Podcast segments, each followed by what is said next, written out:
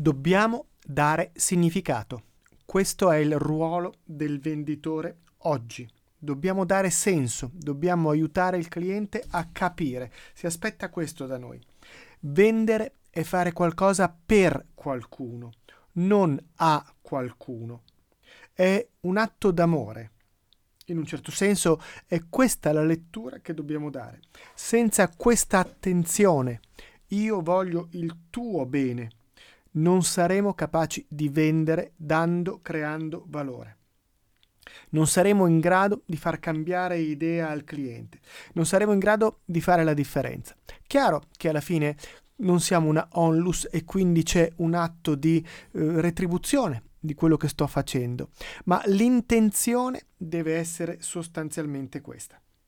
Saremo così in grado di far cambiare idea ai clienti che come noi sono posseduti dalle proprie idee. Non è una recensione o un riassunto quello che voglio proporti con questa serie del podcast. È guardare a cosa un libro ha da dirmi e insegnarmi alla luce delle mie esperienze e di ciò che ho preso altre fonti per raccontarlo a te.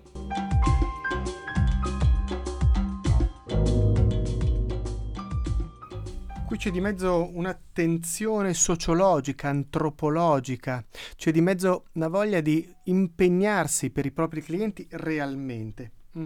essere flessibili nel capire quello che serve al cliente, non eh, recitare il nostro disco vendita, non recitare la nostra pappardella, non tirar fuori il nostro catalogo perché la metacomunicazione è in agguato, è lì per mostrare al cliente che di lui non ce ne frega niente, ci interessano i suoi soldi. Io voglio capire quali sono i problemi del mio interlocutore e della sua azienda e darmi da fare per risolverli. Sono sicuro che così facendo chiuderò tanti ordini, ma non in maniera eh, meccanica, non perché mi interessa il profitto. Il profitto è fondamentale, è un di cui, ma a me interessa fare qualcosa per te. Non è una roba nuova quella che dico, eh, a parte che ha 2000 anni di storia, una roba del genere, ma se volete andare anche nel mondo più recente trovate tutto questo nelle sette regole per avere successo di Covey, ancora prima il famoso Dale Carnegie che dice come farsi amici gli altri, con quale impegno di questo genere, tanti quelli che parlano di questi. Quindi non sto ehm, dicendo nulla di nuovo se non forse in una formula nuova. Uh, The Lucifer Principle di Howard Bloom, un libro difficile ma intrigante, ci dice che eh, abbiamo lenti ideologiche che ci fanno vedere tutto nello stesso modo. Siamo condizionati prigionieri di un'idea, della nostra idea, di quello che per noi conta. E non è mh, certamente una puntata filosofica, non è certo una puntata di sociologia, questa 585 di vendere valore, ma è una puntata che ci vuole aiutare a capire come possiamo essere guide dei nostri clienti nel cambiamento. Aumenta i tuoi profitti smettendo di fare sconti e concessioni ai tuoi clienti. Vendere valore dal 2016 il podcast prodotto da Podbits che spiega come vendere con efficacia. Con Paolo Pugni. Perché siamo comunque inscatolati, forse prigionieri delle nostre idee, delle nostre convenzioni, delle nostre norme, delle nostre abitudini, della cultura presente nella nostra azienda, che alla fine giochiamo come vogliamo. Io ricordo molti anni fa fui contattato da un'azienda nel settore della distribuzione che prima ancora di lavorare con me disse però sia chiaro se lei ha lavorato con i nostri concorrenti eh, con lei non lavoriamo interessante come posizione lecita peraltro peccato che a me veniva imposto quel vincolo ma a molte marche di prodotti che loro rappresentavano famose non c'entra nulla col settore delle televisioni, ma faccio dei nomi a caso per intendervi. Sony, Samsung, Beh, a loro non chiedeva o con me o con i concorrenti. Era ben felice di poter vendere i loro prodotti anche se venivano trattati nei negozi della concorrenza. Questa quindi è una credenza, una, ehm, un valore che si gioca a questa azienda così come vuole. In alcuni casi funziona, in altri no. Con qualcuno funziona, con altri no. I nostri valori, quello in cui crediamo, può portarci a fallire. Portiamo il caso di Kodak, di BlackBerry, di Blockbuster. No, quella roba lì non funziona, non funzionerà mai. Mi ricordo un vecchio carosello di quando ero bambino in bianco e nero con Ernesto Calindri. Dura minga, dura no. No, questa roba qui no, ma tanto non dura. No, fotografia digitale, ma cosa vuoi che se ne faccia una fotografia digitale? Ma è una stupidata. Il computer portatile, ma chi, a chi serve un computer portatile? Disse il presidente di IBM, che poi evidentemente fu così intelligente da cambiare idea. Ciò in cui crediamo può distruggerci se non facciamo il cambio, se non siamo capaci di fare dei salti. Gustatevi una per una le puntate di storie di brand di Max Corona per scoprire di più sui brand e imparare da loro, imparare dai loro errori, imparare dalle loro creatività, imparare eh, per differenza, per sottrazione, per addizione, per moltiplicazione. Ho finito le operazioni, quindi avete capito quello che voglio dire. Mm, impariamo a comprendere quello che può esserci utile. Mm? Ehm, come possiamo pensare che se anche noi abbiamo delle fortissime credenze, idee, convinzioni, norme, abitudini, gli altri, i nostri clienti, siano tutti pronti a buttarle via. Vogliamo parlare di Lehman Brothers? Eh no, siamo troppo grandi per fallire. Too big to fail. Eh no, non falliremo mai. Sappiamo tutti come è andata a finire. Mm. Papa Francesco, nell'intervista rilasciata a Monsignor Spadaro, pubblicata nel settembre 2013, parla di ospedale da campo, cioè un luogo dove prima bisogna comprendere quali sono le ferite, quali sono le difficoltà e poi semmai intervenire per portare a un cambiamento. Io sono capace di comprendere quali sono i problemi dei miei clienti, le loro sofferenze, le loro provocazioni, le loro preoccupazioni prima di passare ad altro. Certo, il mio compito non è di quello di essere uno psichiatra, né un direttore spirituale, ma neanche soltanto un amico carissimo, ma questo elemento sociologico diventa fondamentale per il cambiamento. Quello che a noi interessa è aiutare il cliente a cambiare, a comprare da me o a non cambiare e non comprare dal fornitore, ma devo farlo perché mi sto prendendo cura di lui. Cambiare vuol dire fare crack, cambiare vuol dire rompere. Questo crack è un acronimo che sta per consapevolezza del problema, rottura dello schema, e questo fa male. Rottura dello schema fa male. Alternativa potenziale.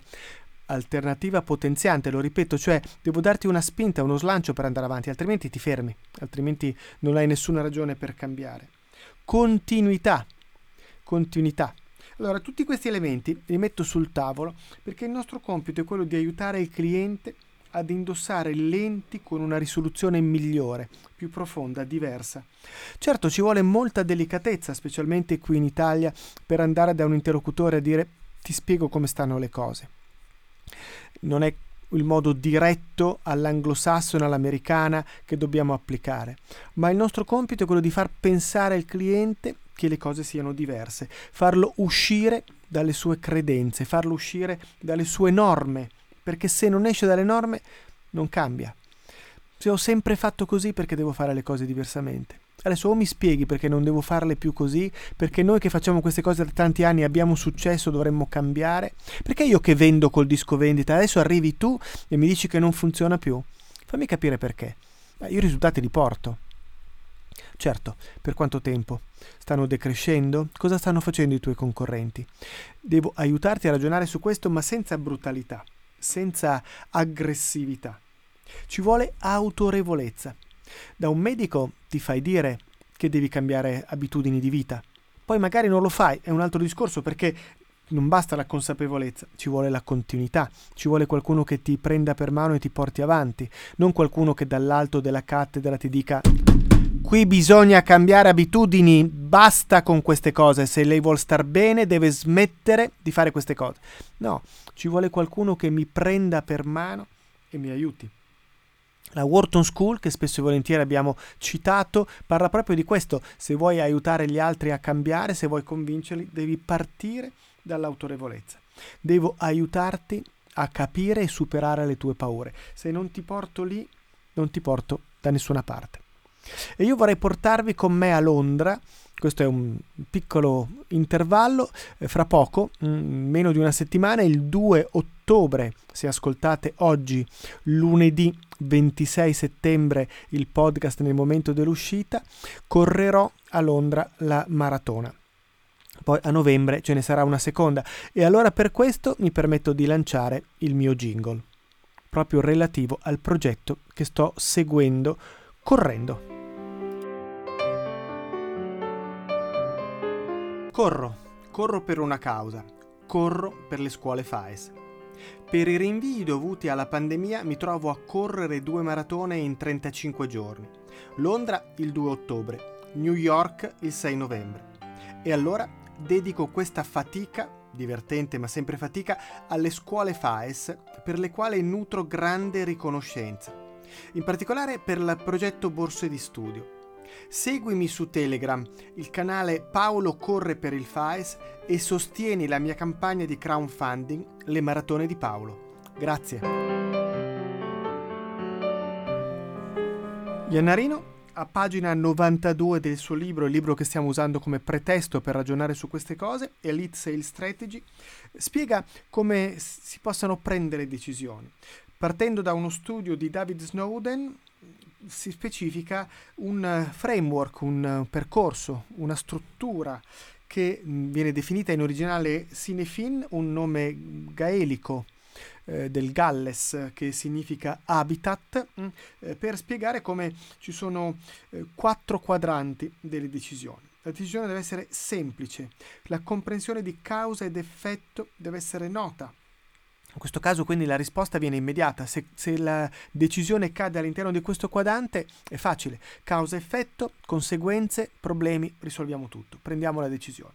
Oppure la decisione può essere complicata, devi capire, esaminare, cercare di comprendere qual è causa ed effetto perché non è così immediato, non è semplice, non appare in superficie, bisogna analizzare, fare domande, fare indagini, comprendere.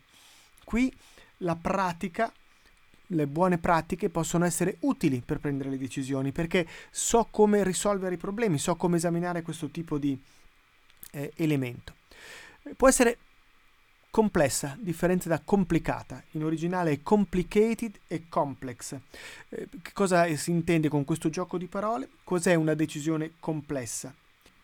È il fatto che la relazione tra causa ed effetto è molto molto nascosto, praticamente invisibile. Bisogna scavare per trovarlo, cioè bisogna svolgere delle analisi approfondite, fare domande, far venire fuori anche alcune verità che magari si vogliono nascondere per arrivarci.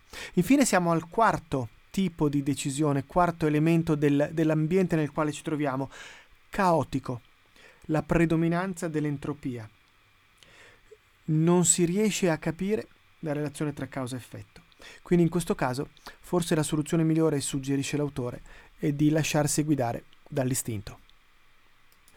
Di fatto quello che dobbiamo fare ancora una volta è imparare a fare domande, imparare a tirare fuori la verità dalle domande, imparare a far ragionare il cliente con le domande. Ricordate sempre i due tipi di domande. La domanda del detective che cerca di raccogliere i fatti per poi collegarli, la domanda dell'avvocato che chiede non perché vuole sapere qualcosa, sa già la risposta, ma perché qualcuno senta quella risposta e quel qualcuno nel nostro caso è il cliente. Deve sentire quello che dice, perché è solo sentendo quello che dice che fa la differenza.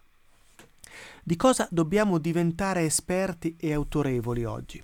Beh, senz'altro dipende dal mondo nel quale ci muoviamo, dipende dal tipo di clienti con i quali abbiamo a che fare, dipende dai settori che copriamo, perché è coprendo questi settori che noi siamo in grado di fare la differenza. Studiamo quali sono i trend di mercato, studiamo quali sono eh, le difficoltà che queste persone incontrano, abbiamo sotto mano statistiche, tutto quello che ci può servire. Vediamo cosa ci suggerisce ancora il nostro amico Iannarino. Sto sono a pagina 94 mm, ehm, e c'è una frase chiave che voglio tradurvi. Dobbiamo essere one up in modi che aiutino a risolvere i problemi che impediscono al nostro cliente di essere capace di cambiare. In altri termini, dobbiamo capire come possiamo aiutare il cliente a rendersi conto del problema, superare le difficoltà, i rischi del cambiamento, fare crack, rompere la sua zona di comodo e eh, cogliere il vantaggio del cambiamento. Dobbiamo trasformare i dati in informazioni. Dobbiamo sommare le esperienze nostre del cliente per trovare qualcosa che funzioni. Gli alberi della TOC sono fenomenali da questo punto di vista, sì, Va bene, prima o poi parlerò della Tier of Constraint e spiegherò come fare a utilizzare questi alberi. Intanto vi consiglio spassionatamente di seguire i post, i video, i webinar di Claudio Vettor, lo incontrate su LinkedIn, è persona squisita, bravissimo in questo, il massimo esperto vivente italiano di TOC e senz'altro può aiutarvi. Quindi quali sono gli elementi che ci aiutano a fare questo lavoro? Torniamo su questi aspetti. Cosa ci dice Iannarino? Che dobbiamo partire dagli input, come dicevo, dalle informazioni e dall'esperienza.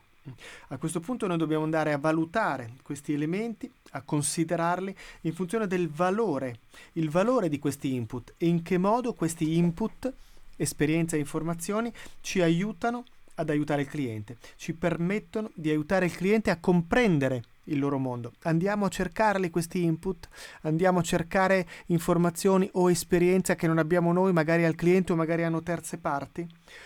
Cerchiamo di cogliere le implicazioni e qui gli alberi della TOC divengono a proprio agio, sono squisiti, spettacolari proprio per questo. Capiamo il valore del tempo in tutto questo e grazie a questi elementi siamo in grado quindi di produrre una teoria che colleghi i punti. È il metodo scientifico. Parto dall'osservazione, cerco di collegarli, verifico che funzioni, ho una teoria, un modo, un approccio con il quale mm, apportare al cliente, dare senso al cliente spiegare cosa sta accadendo. A quel punto devo trovare una narrativa per raccontarlo. So spiegare quello che ho capito? Come posso attirare l'attenzione del mio interlocutore spiegando quello che ho capito? Questo mi permette di andare a definire delle strategie per risolvere il problema e quindi definire un piano d'azione. Praticamente cosa cambiare, verso dove cambiare, come rendere facile il cambiamento, così come la Theory of Constraint spiega e suggerisce. Il punto quindi è in che modo aiutiamo il nostro cliente a ragionare. Ad esempio c'è il famoso Three Box Model, che viene applicato per capire come posso aiutare il cliente a vendere, ad avere più successo a valle. Quindi io ragiono su quello che è l'effetto che il cliente ha sui suoi clienti, in che modo il mio cliente può migliorare le sue performance sui suoi clienti e quindi in che modo io posso aiutarlo a fare questo è un elemento che lo aiuta a eh, essere più efficace sul mercato. Questo può essere una chiave di lettura, quindi devo capire quali sono i trend. Di questo devo diventare esperto. Quali sono i trend del mercato del mio cliente? Quali sono le forze che possono colpirlo? Quali sono le normative di eventi esterni che possono colpirlo, in che modo sta andando l'export se è un'azienda che esporta, in che modo può ehm, avere più impatto sul mercato locale se non è un'azienda che esporta.